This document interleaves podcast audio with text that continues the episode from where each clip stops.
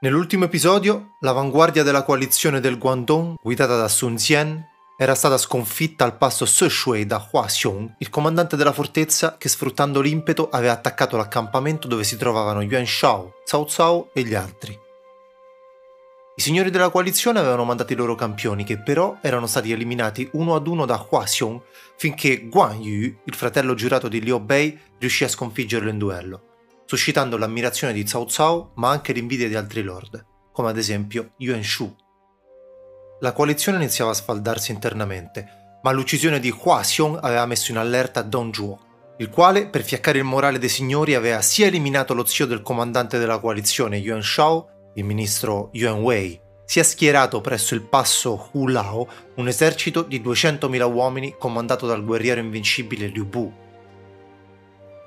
questa mossa obbligava la coalizione ad affrontare in battaglia il tiranno per evitare che il nemico penetrasse le loro difese e le annientasse. Per questo, mentre metà dei signori rimaneva presso il passo Sui l'altra metà aveva assaltato il passo Hu Lao. A Hu Lao, Liu Bu si stava rivelando un nemico ancora più terribile di Hua Xiong, costringendo la coalizione a continue ritirate ed uccidendo ogni guerriero gli venisse spedito contro. Nessuno sembrava in grado di oltrepassare l'ultimo ostacolo per fare giustizia del tiranno. La battaglia decisiva era prossima. Benvenuti all'undicesimo episodio del romanzo dei Tre Regni.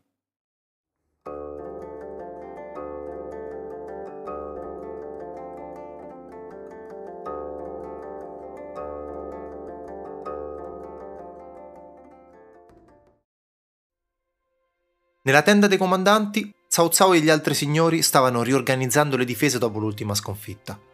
I signori erano ben consapevoli del fatto che senza tutti gli eserciti dei 18 lord non avrebbero potuto avere la meglio su Liu Bu.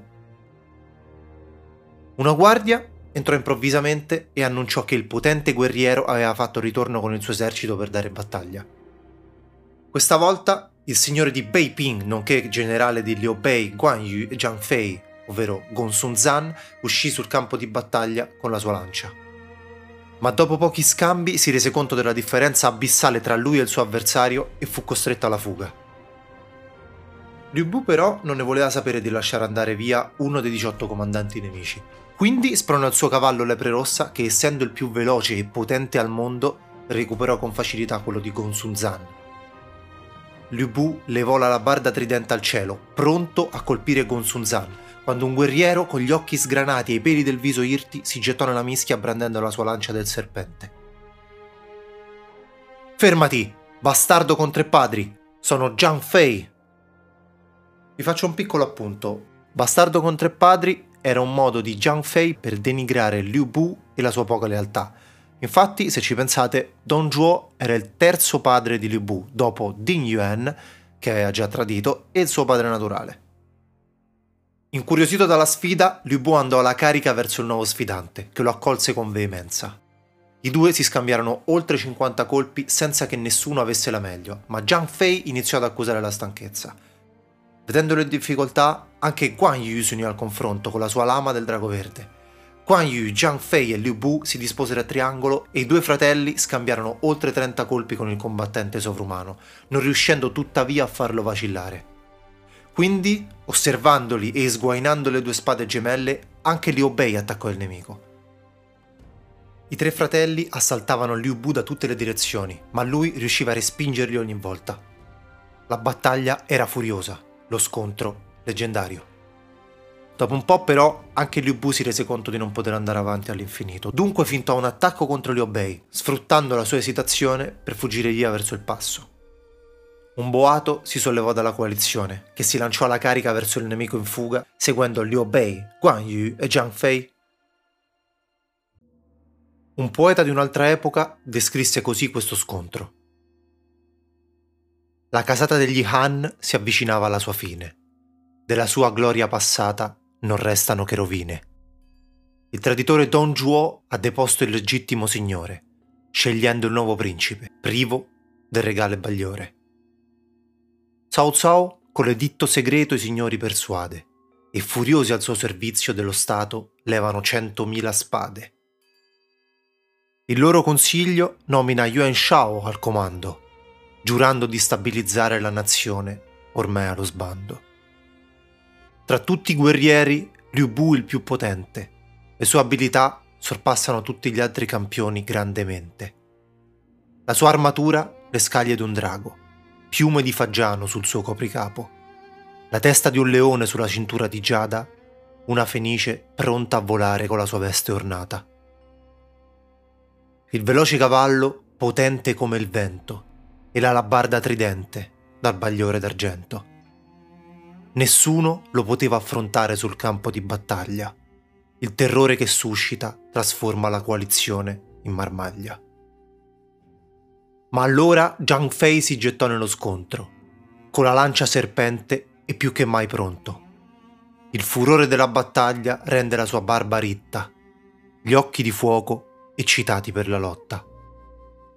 Non c'era vincitore nella sfida così accesa, al che anche Guan Yu si unì alla contesa.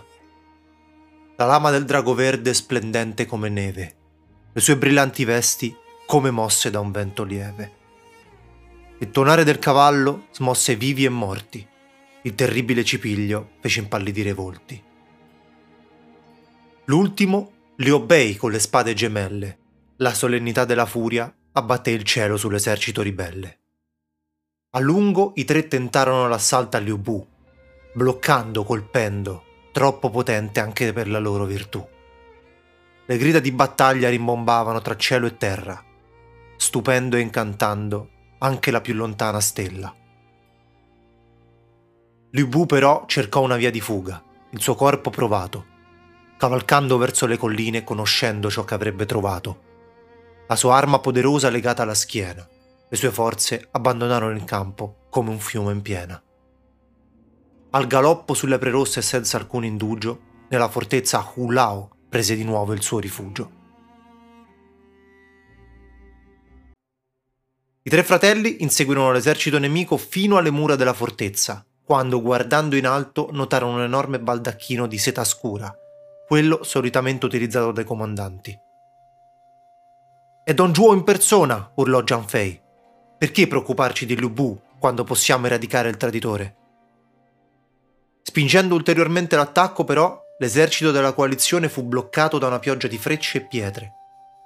Soddisfatti per la vittoria, gli otto signori rientrarono all'accampamento, dove lodarono e ricompensarono Liu Bei, Guan Yu e Jiang Fei.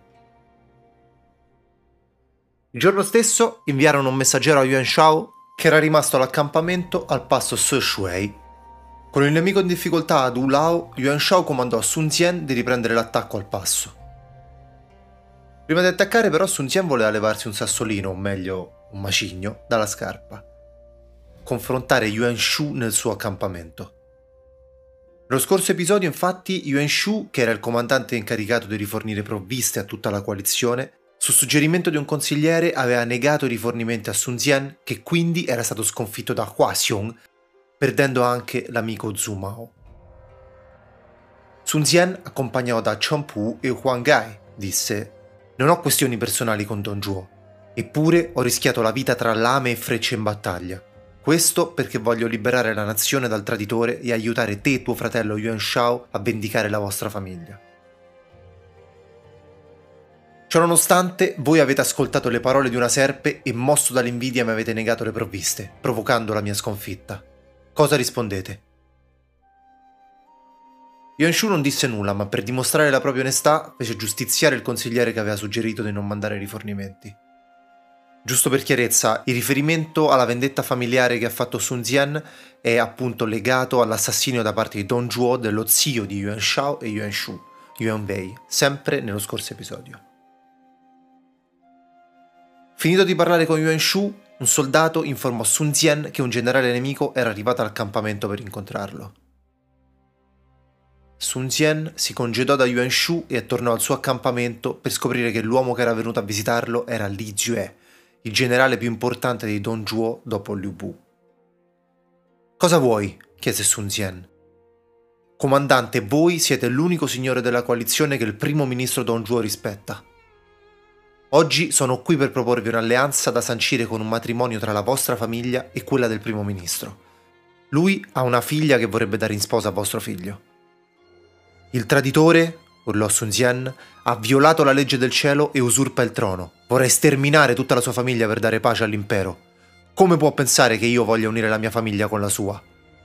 Non ti uccido solo per farti sbrigare a portare la mia risposta. Consegnateci il passo Su Shui immediatamente e avrete salva la vita. Se proverete a prendere tempo, vi distruggerò tutti personalmente. Li Zue quindi tornò dal suo signore e gli raccontò la reazione di Sun Zian.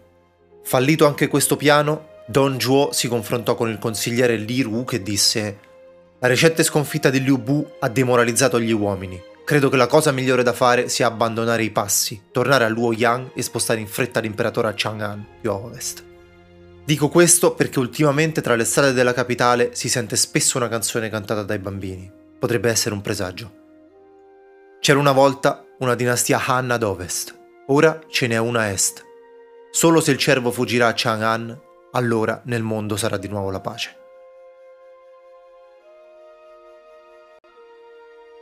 Li Ru quindi spiegò Han ad ovest si riferisce alla dinastia fondata dal supremo antenato Liu Bang e i suoi dodici successori nella capitale occidentale Chang'an. Han ad est invece si riferisce alla dinastia ripristinata da Liu Xiu dopo l'usurpazione di Wang Mang, durata per altri dodici regni a Luoyang, la capitale orientale, dove ci troviamo oggi.